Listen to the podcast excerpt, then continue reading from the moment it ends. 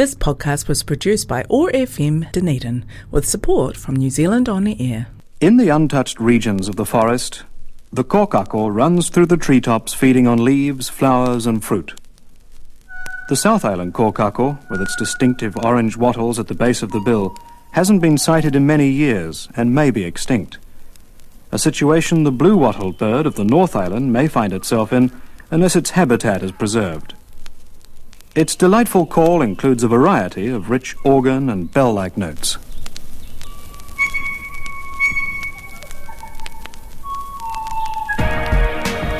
Community or chaos? We can construct and nurture community or fall into chaos. Over the next hour, Marvin Hubbard hosts conversations toward creating a fairer, more equal society. Community or chaos? made possible by support from the Peace and Disarmament Education Trust. Welcome, friends, to Community or Chaos, and welcome Kevin Clements to Community or Chaos, hopefully, Community.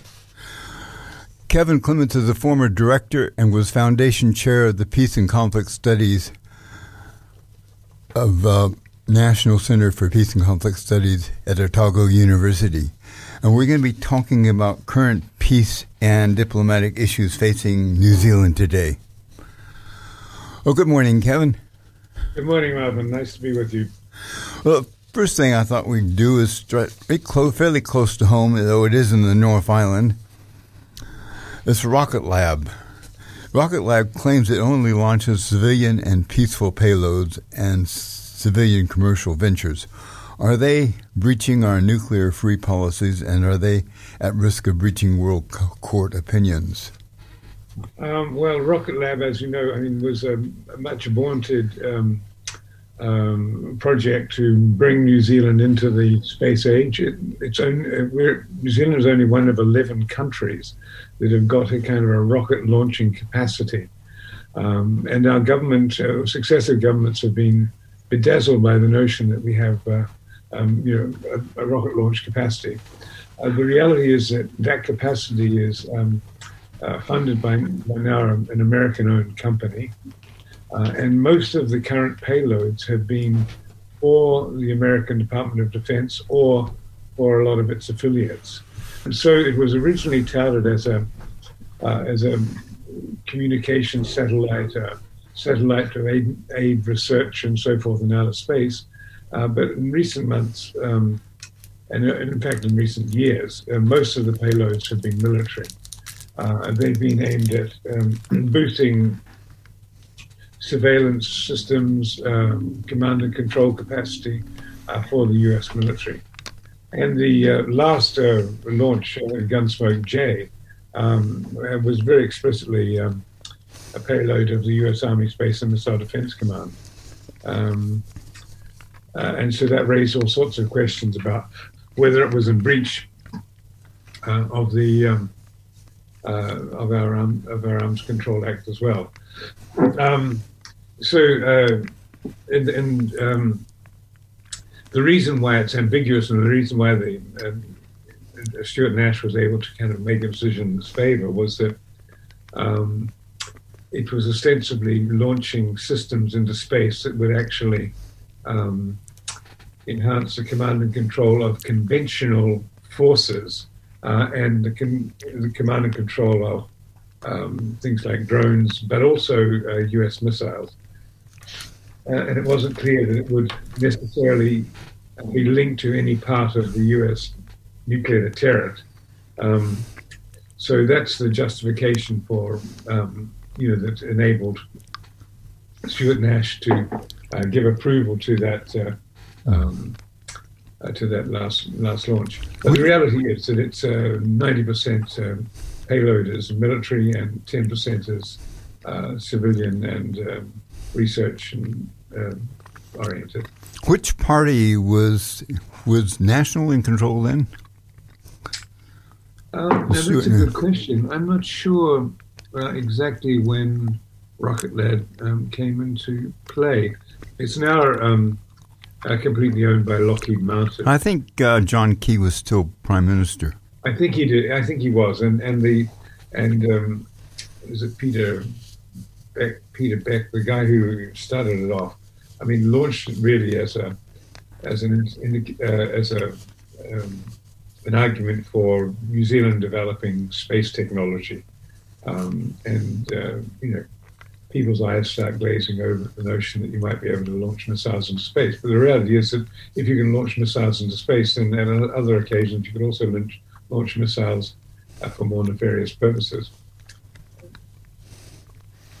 Well, what should we do about this?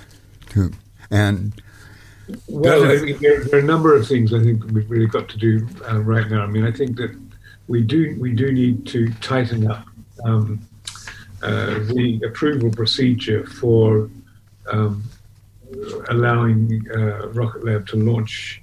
Um, uh, for example, um, the, the, last when the when the government was last discussing Gunsmoke J, I mean, Prime Minister Nash said that he was uh, unaware of any specific military capability. Um, but if you Googled uh, Gunsmoke J, I mean, it was very clear what its capabilities were.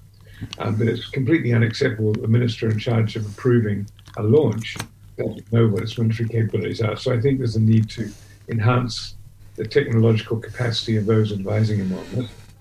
Um, secondly, I think it's really crucial that um, we clarify exactly whether it does or doesn't infringe our um, anti-nuclear legislation. Um, uh, the reality is that you can put um, these different satellites into space and then change the software so that um, what was originally aimed at conventional weaponry can become nuclear. Um, and that was one of the anxieties about the Gunsmoke J. Um, the other thing that needs to happen is that there's a, an agreement called the Technology Safeguards Agreement, um, which basically says uh, it's a it's a U.S. Um, uh, joint New Zealand U.S. agreement, but basically that gives the U.S. the right to um, protect all information about what's on what classified material is on uh, any of the rockets that Rocket Lab um, shoots into the air. And uh, this is uh, this is really kind of um, um, and, and, it can um, veto the launch of um, of, of uh, space launches from New Zealand territory, or importing veto any import of technologies to New Zealand. Um, basically, um, that means that uh, the US the US retains uh, kind of copyright control, software control. Um, parts controls over everything that goes into Rocket Lab. Uh, and it doesn't uh, share that information with the team. So, what should we do about it? Um, well, you know, if I had my way, I would suggest that you know, it would be a nice idea if Rocket Lab had a final rocket launch to launch any um, useful, peaceful technology, and then we quietly started fading it out. Um, I don't think it adds to our security. I don't think it adds to our scientific capacity. Um, I would very much like Rocket Lab to be closed down. If it can't be closed down, uh, I would really like to argue that um, uh, we, place much more stringent controls over the approval mechanisms uh, for the Minister of uh, for um, Minister of Economic Development um, to approve or not approve. I mean, it's a little odd that um, Stuart Nash is the one that approves these things um, uh, instead of the Minister of Arms Control and Disarmament. Um, but uh, I think that needs to be uh, strengthened, and uh, if you're going to continue with it, we need to kind of uh, boost the technological capacity of those who are evaluating just what the the immediate short-term significance of this weaponry is and what its long-term implications are as well. And and the last thing I think we need to be very mindful of is that New Zealand, uh, like every other country in the world, has a vested interest, I think, in preventing the militarization of space. And um, the more we're aiding and abetting rocket launches of satellites into space, uh, we are effectively aiding and abetting its militarization. In a way, New Zealand reminds me of Sweden. Sweden's got a great peace policy diplomatically and foreign aid, but they're one of the biggest arms distributors for their size in the world. So, is it something uh, incompatible or with a nation declaring itself peaceful and nuclear free and so on and so on, and then uh, being part of the the arms industry in certain ways, as we're quite aware of in New Zealand recently because of Air New Zealand and other episodes. Well, I mean, you're quite right. Sweden Sweden has a, you know, a policy of neutrality, but it's um, getting very close to NATO, and uh, um, it has a very significant arms industry and arms exports. Um, we have a much smaller industry. I mean, both Bofors is, is a Swedish-based company, but Saab and so forth are also they're working with them. Um, uh, I think I think the question points to a sort of a deeper issue, actually, which is how close do we want to be to the U.S. alliance? Um, you know, we're, we're making a small contribution through Rocket Lab to the militarization of space and to and to enhancing the command, control, and surveillance mechanisms of the U.S. military. Um, that places us in, uh, you know, what Paul Buchanan calls um, the kill line, effectively, because we are um, aiding and abetting um, hmm. uh, the Pentagon in whatever purpose. You mentioned drones. Yeah, it, it, it, drone well, drones. Drones are vehicles for assassination from a distance.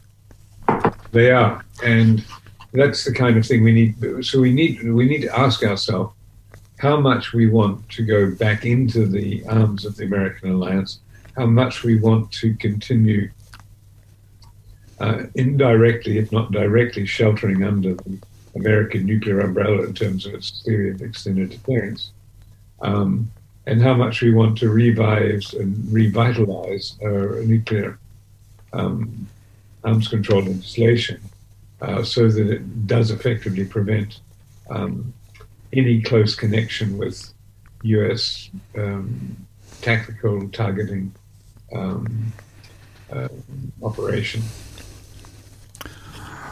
All right. Well, could you while we're talking about intelligence and so on, which is basically what this is, it's, um, it's intelligence via satellite and the ability to, I mean, to control weapons, but also to control information.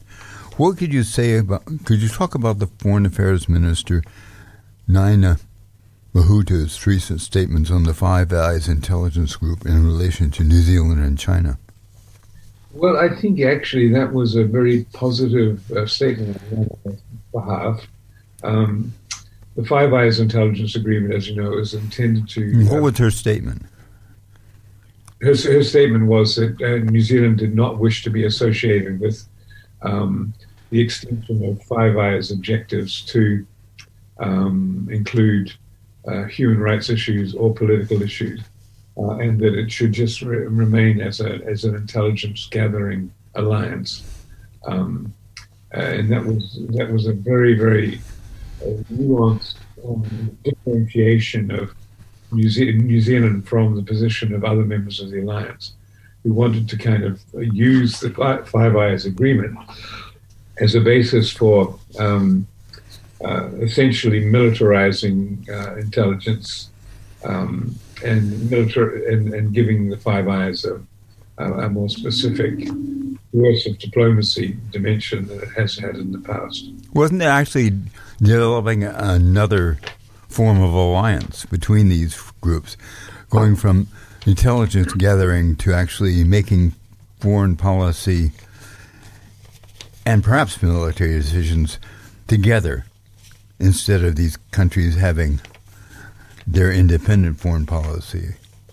And well, absolutely. I mean, um, and of course, the United States probably would have the strongest influence in those. Well, well, going back to when it was begun in 1947, I mean, New Zealand felt very privileged to be included as part of the Five Eyes Alliance arrangement because it um, uh, gave us status and access to foreign policy and defence decision making in, in, the UK, US, Canada, and Australia. Um, and so they we, we we joined because we wanted to be seen as part of the top table uh, when it came to making decisions about foreign policy. So it was a simple step from that just joining SEATO and ANZUS and the others joining NATO. Um, but in, you know, for the last sort of sixty odd years or seventy years, um, the Five Eyes Alliance has been very careful to kind of um, distinguish itself as an intelligence gathering um, alliance. Um, and uh, more recently, it's um, it's uh, adopted a position which is much more like a normal conventional military alliance in terms of um, identifying problem areas, uh, using the Five Eyes Alliance um, framework to criticize China and uh, and its human rights policies and so forth. So I think it was a an attempt on the NIA's part to make sure that our allies knew that we, we wish to have an independent foreign policy or a more independent foreign policy than the other members of that alliance. What kind of political military relationship should we have with the with Australia and the U.S.? Um, well, that's a good question. I mean, Australia Australia thinks that New Zealand um, has no military to um, contribute, no military of any significance to contribute to the ANZUS arrangement into our bilateral defence ties with Australia.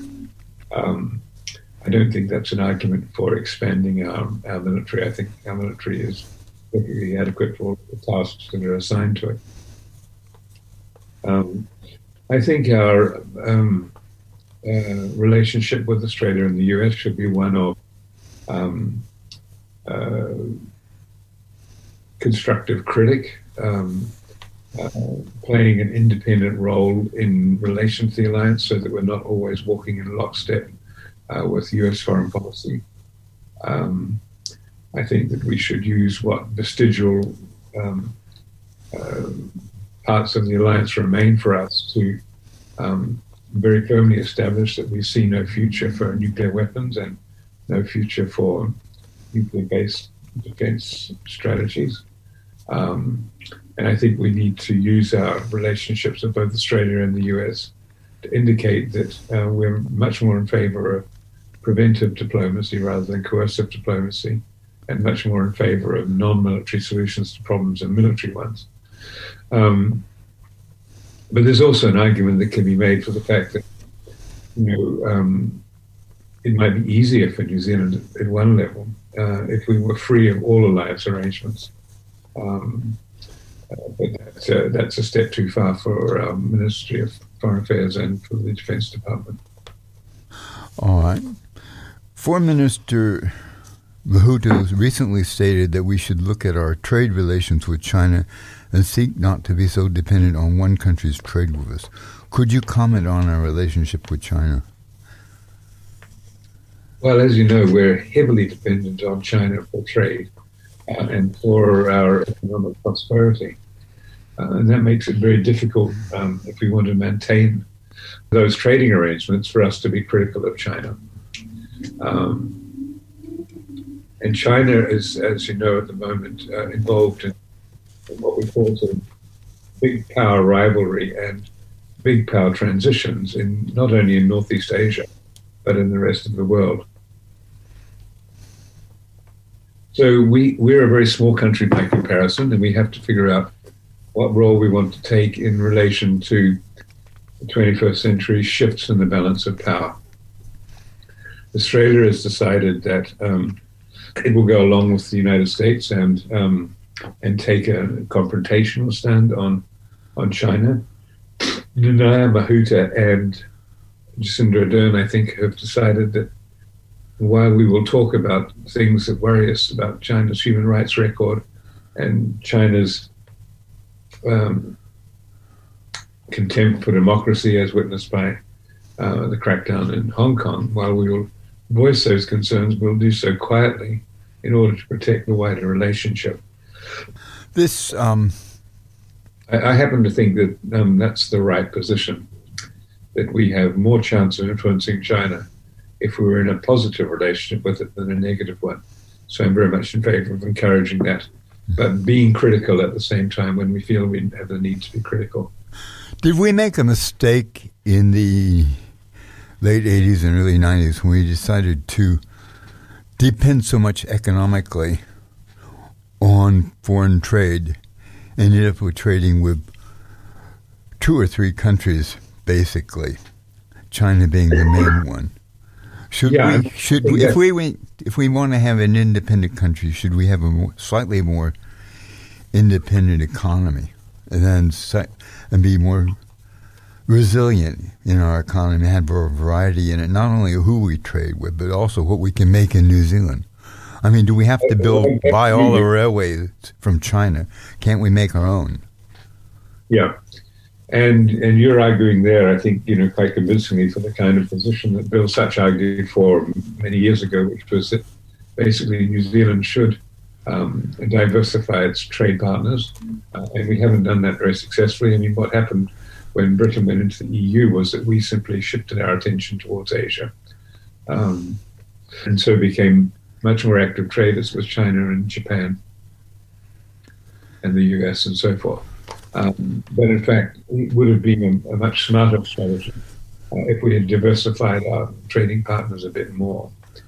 Um, having said that, though, um, I think it's also important that you know an independent foreign policy does require um, an independent um, and non-dependent set of economic relationships um, with other countries, so that we can, so that we're not we're not um, beholden to them when it comes to crunch issues that we want to talk about. Okay, I'm going to play a piece of music now.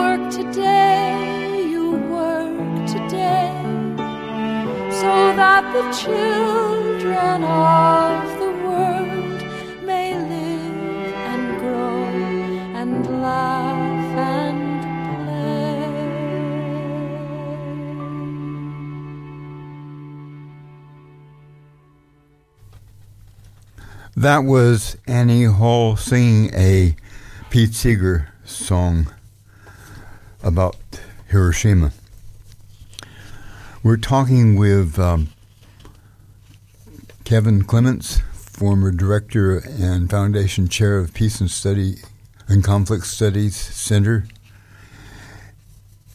And you can podcast this by going to oar.org.nz and then going to podcast and then going to community or chaos. And it'll be podcast not too long after we play this show.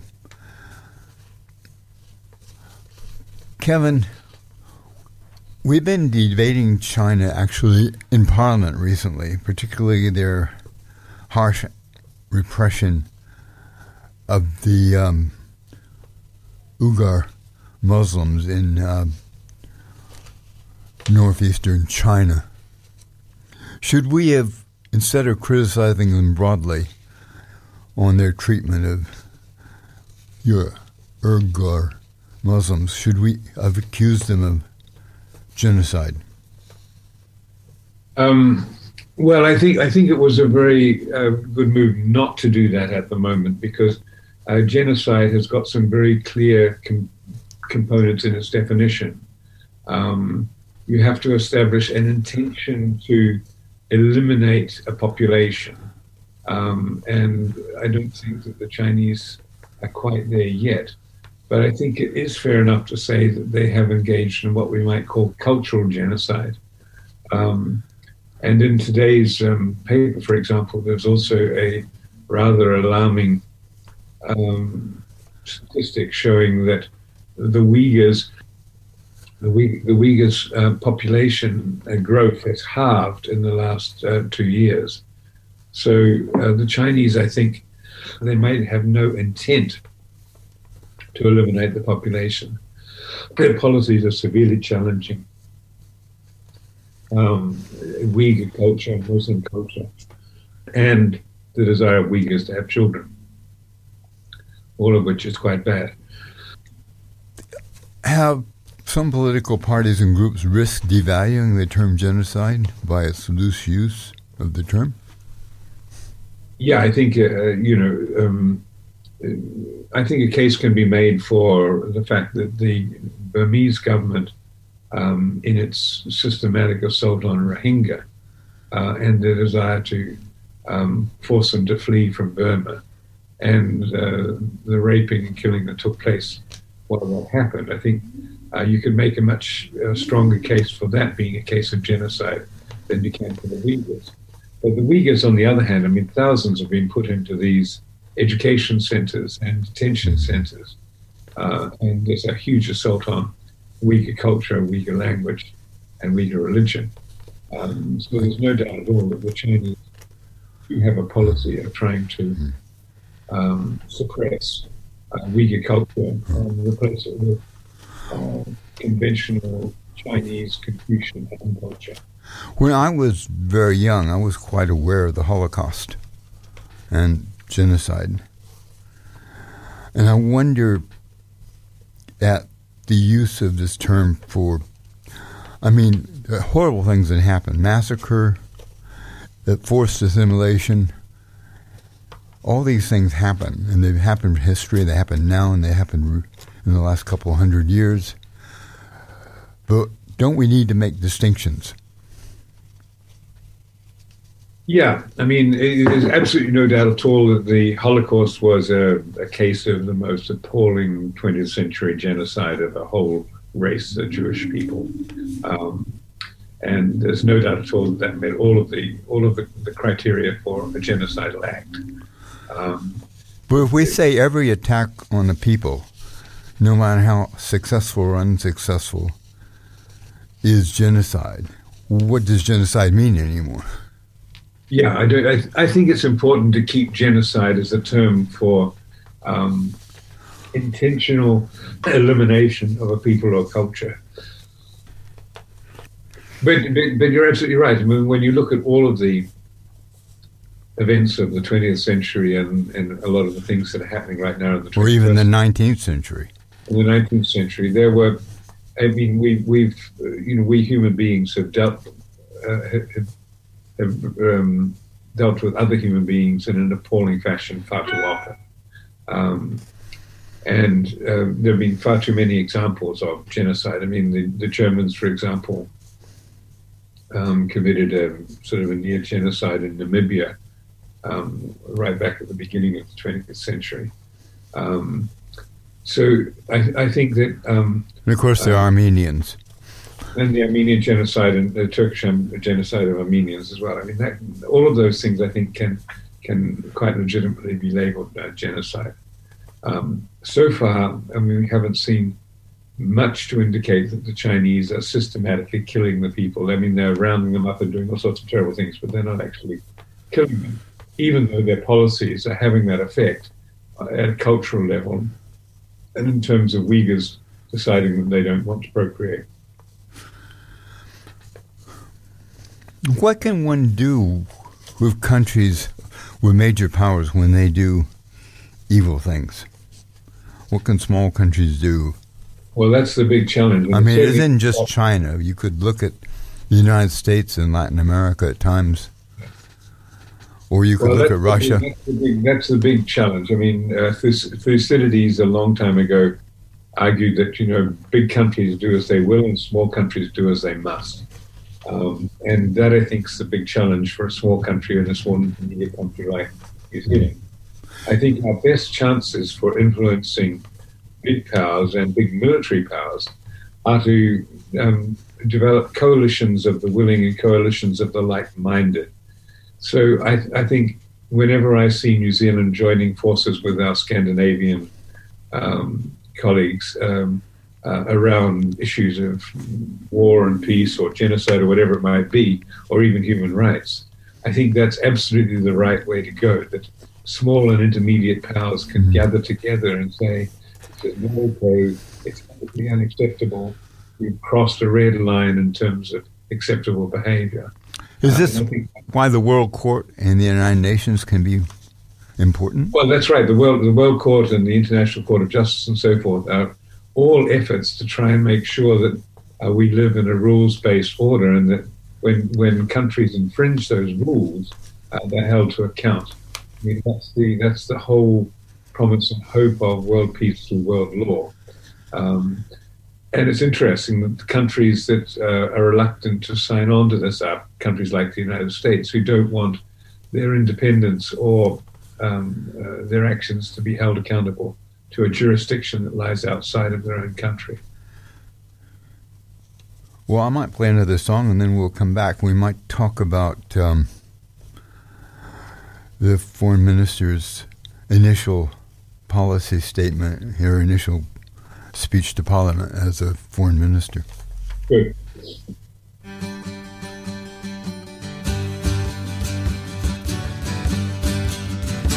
Here they come marching past the houses, shiny boots and khaki blouses, stiff as the creases in their trousers, standing tall and straight and strong. And they all keep in step together, glint of steel and flash of leather, braving every kind of weather as they boldly march along. You can dismiss it as a ploy for the enlistment of the boys who'll be impressed to see the toys and play the games that can be played. And you may well prefer abstention, but I feel compelled to mention you do well to pay attention when the boys are on parade. Look at your sons before they're older, they'll be stronger, they'll be bolder, just the thing to make a soldier, and we'll turn them into men. And they'll be taught to follow orders, keep the peace, and guard the borders to protect us from marauders and defend us to the end. But the position they'll be filling is to be able and be willing to be killed or do the killing when there's a price that must be paid. And you may well prefer abstention, but I feel compelled to mention you do well to pay attention when the boys are on parade.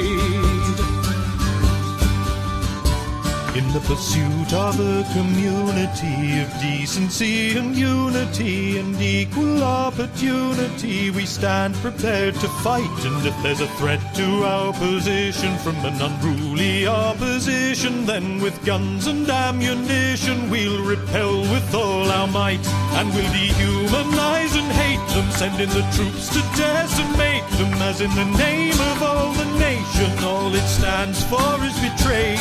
And you may well prefer abstention, but I feel compelled to mention you do well to pay attention when the boys are on parade.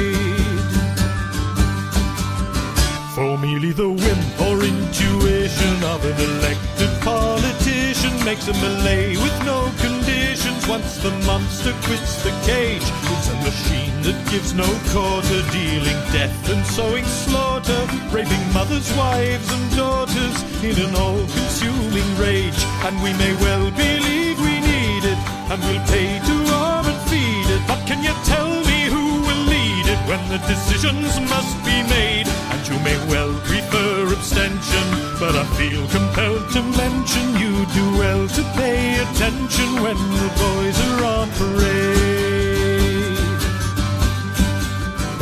Some will wonder what's to fear and say that there's no danger here, but there has never been a year when soldiers haven't been at war.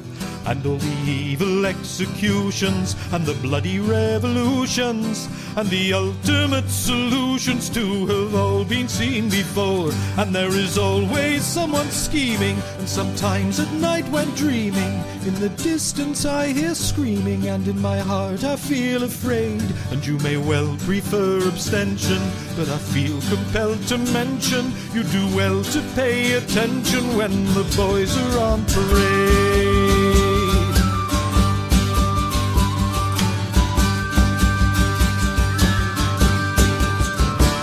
They come marching past the houses, shiny boots and khaki blouses, stiff as the creases in their trousers, standing tall and straight and strong. And is it any cause for pride that now the women march beside them? Will there be wiser gods to guide them in discerning right from wrong? For every step is a reminder of the threat that lies behind if we forget the ties that bind us when the authentic game is played. May well prefer abstention, but I feel compelled to mention you do well to pay attention when the boys are on parade. And as the procession passes by, consider the sight before your eyes, cause it'll be you they kill and die for if they are called to the crusade. For you may love them and adore them, you may hate them and abhor them, but for Christ's sake don't ignore them when the boys are on parade.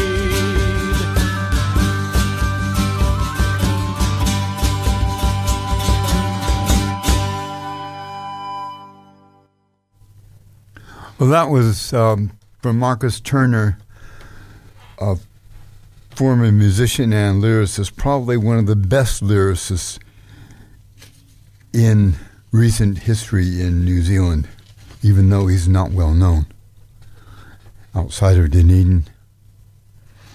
And we're talking with Kevin Clements, former director and foundation chair of Peace and Conflict Studies, Otago, about New Zealand foreign policy and relations with China and other countries, including um, Australia and America. Would you care to comment on Foreign Minister Nanaia Mahuta's initial foreign policy speech? And is she someone who you reckon that will remember for some time as a foreign minister?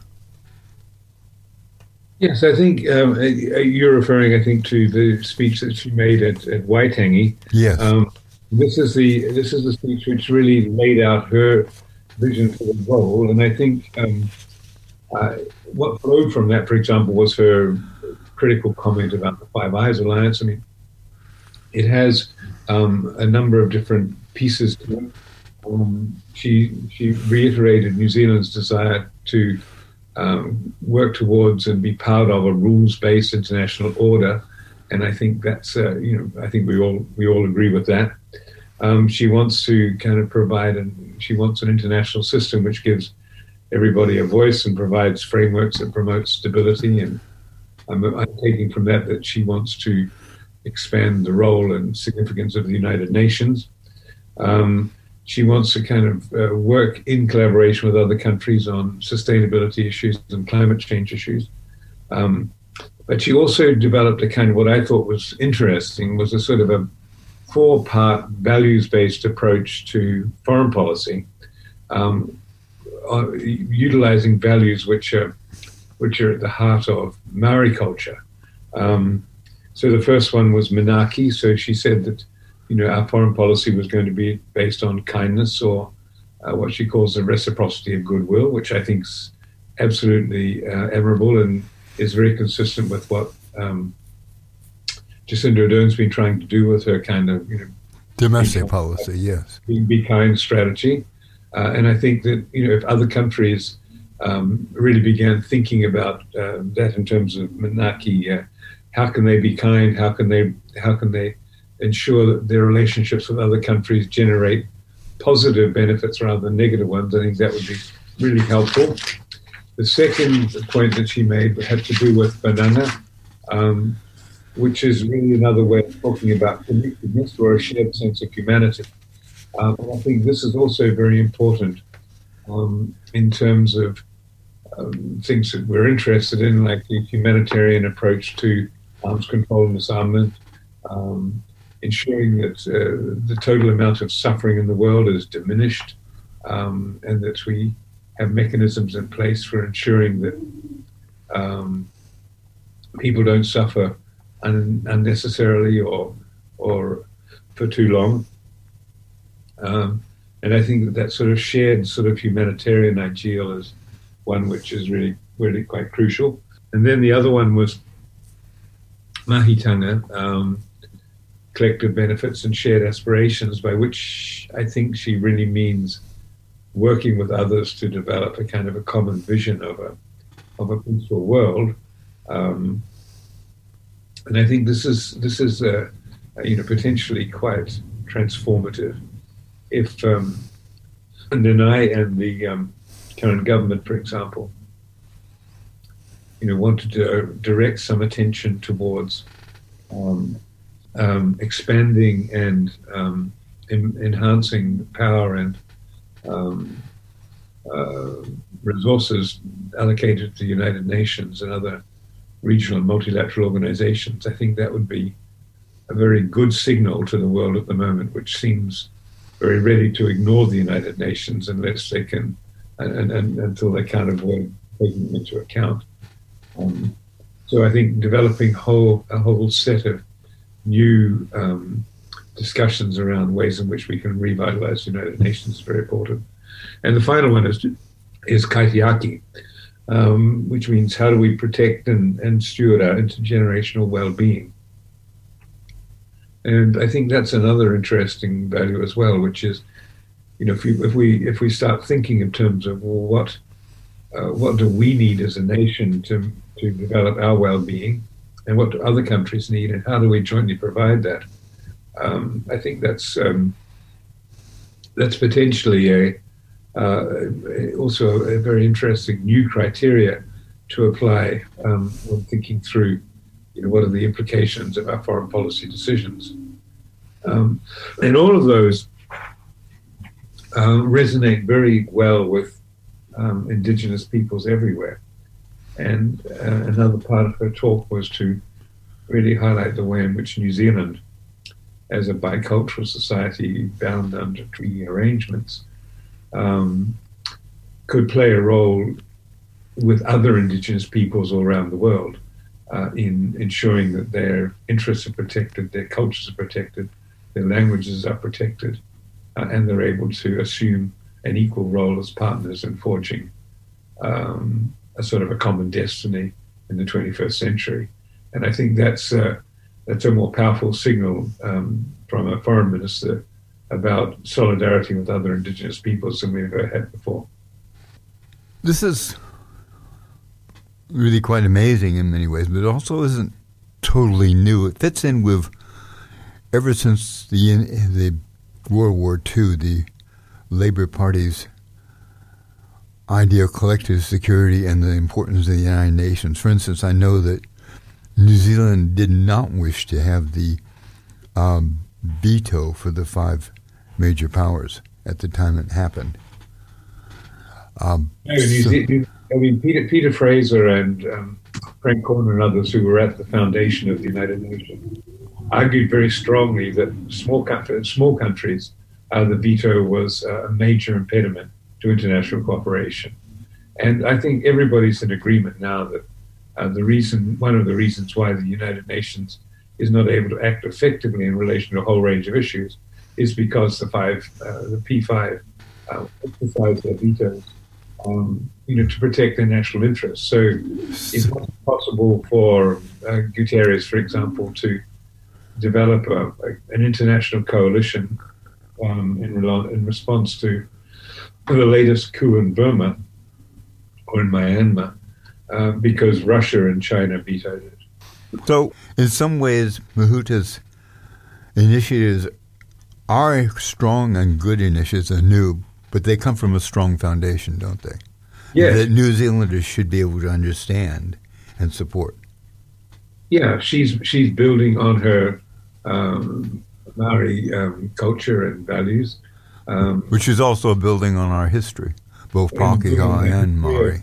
Goodwill and, and cooperation and and commitment to a multilateral rules-based order. I think that's that's been something that's uh, characterized New Zealand's foreign policy for many many years.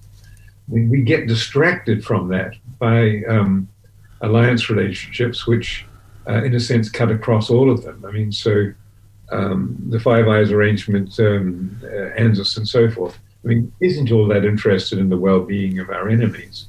Um, it's not that interested in um, promoting a kind of a shared sense of humanity. It's not that interested in um, jointly trying to work out a kind of a, a peaceful vision for the future.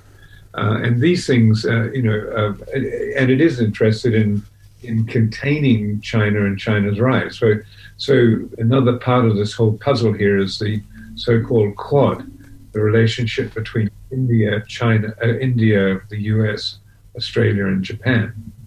Uh, and New Zealand's been invited to join that, and other countries are being invited to join as well. But um, there's a sort of a it, it, that represents another um, attempt uh, to try and develop a, a, an additional layer of containment against China's uh, um, militarization and, and, China's what um, you know. I agree with you about alliances and so on, but what about Taiwan? Taiwan, in some ways, has its own history and its own people. And they, I don't know about the legal position, but the moral position, they have a right to autonomy and independence, don't they? Sorry, I, I, I missed the first point there. there um, uh, Taiwan. Taiwan has its own history and its own culture to certain, to an extent. They're, while they have, I don't know about the legal position, but ethically they have a right to autonomy and independence, don't they? Yeah, just as Hong Kong did too, uh, because even with a legal arrangement there, yeah. uh, you know, I think China, um, China's position on this is, uh, you know, a bit ambivalent. I mean, they definitely do see Taiwan as part of, a, mm. of, of, one China, um, and their rhetoric is um, becoming more bellicose towards any indication of uh, Taiwanese independence or autonomy. Um, uh, but uh, despite the uh, saber rattling on the other side of the Tasman, where they thought, you know, we have a good chance of going to war against China over Taiwan in three to four years, I mean, I think it's really important that New Zealand plays a part in just um, cooling the rhetoric. Um, and uh, it's in China's interest at the moment to have an independent Taiwan because Taiwan has invested mightily in the Chinese uh, economic miracle. Um, China itself has invested heavily in Taiwan. Um, they have very, very strong interdependent economic ties. Um, they differ around uh, political system. But I'm hoping that China will sort of realize sooner rather than later um, that um, you know the the uh, economic relationships and the social relationships um, are much more important than having a unified political system. Okay. We just have a few minutes. So, could what are your what direction would you like to see New Zealand's trade and foreign policy go? I think we have some indication of this already, but what are your hopes? And how do individual New Zealanders support this kind of uh, direction? Well, the first thing I think that needs to happen is that more New Zealanders need to take an active interest in foreign affairs. Um, you know, one of the things which I find really depressing right now is that if you look around the world, most people in most countries um, are much more interested in domestic policy than they are in foreign mm. affairs. Is this one good reason why the Greens are more likely to be the next supporters of the Labour Party than other political parties? Yes, yeah. Um, but you know we're, we're, we're confronted by big challenges with COVID and housing and everything else. You can see why domestic issues reign supreme. But um, I think it's really important that there's a strong and active constituency focusing attention on foreign policy um, and working to ensure that that foreign policy um, mirrors what we're trying to do internally in terms of uh, goodwill economics, um, politics of kindness, um, the politics of inclusion, etc., etc. Um, so that's one thing I think we need to mobilize larger numbers of people to take a more active interest in foreign affairs and what it means for the country. Secondly, I think it's important that we really begin having some open debate and discussion about how closely or loosely we want to be associated uh, with our former allies in ANZUS uh, and with um, uh, and with the Five Eyes. Um, my sense is that New Zealanders um, are really quite um, are, are, prepared to begin thinking of a more independent foreign policy, um, but nobody has any kind of clarity around what it will mean. Um, there are you know long and um, uh, an extensive uh, opposition to it from you know Ministry of Foreign Affairs and so forth. Um, but I, th- I, think this is an issue that we need to debate, and in particular, we need to debate how closely we want to be allied with the US in relation to its overall military strategy and military policy and coercive diplomacy. And from my perspective, I think we, we it, would, it would be in our interests um, if, if we try to um, loosen that relationship with the US um, thirdly, I think we need to have a, a hard-headed conversation about what we want from Australia. And I think we want from Australia very close um, economic ties, as we have in the closer economic relationship. We want close personal and social ties because you know many New Zealanders live in Australia and vice versa.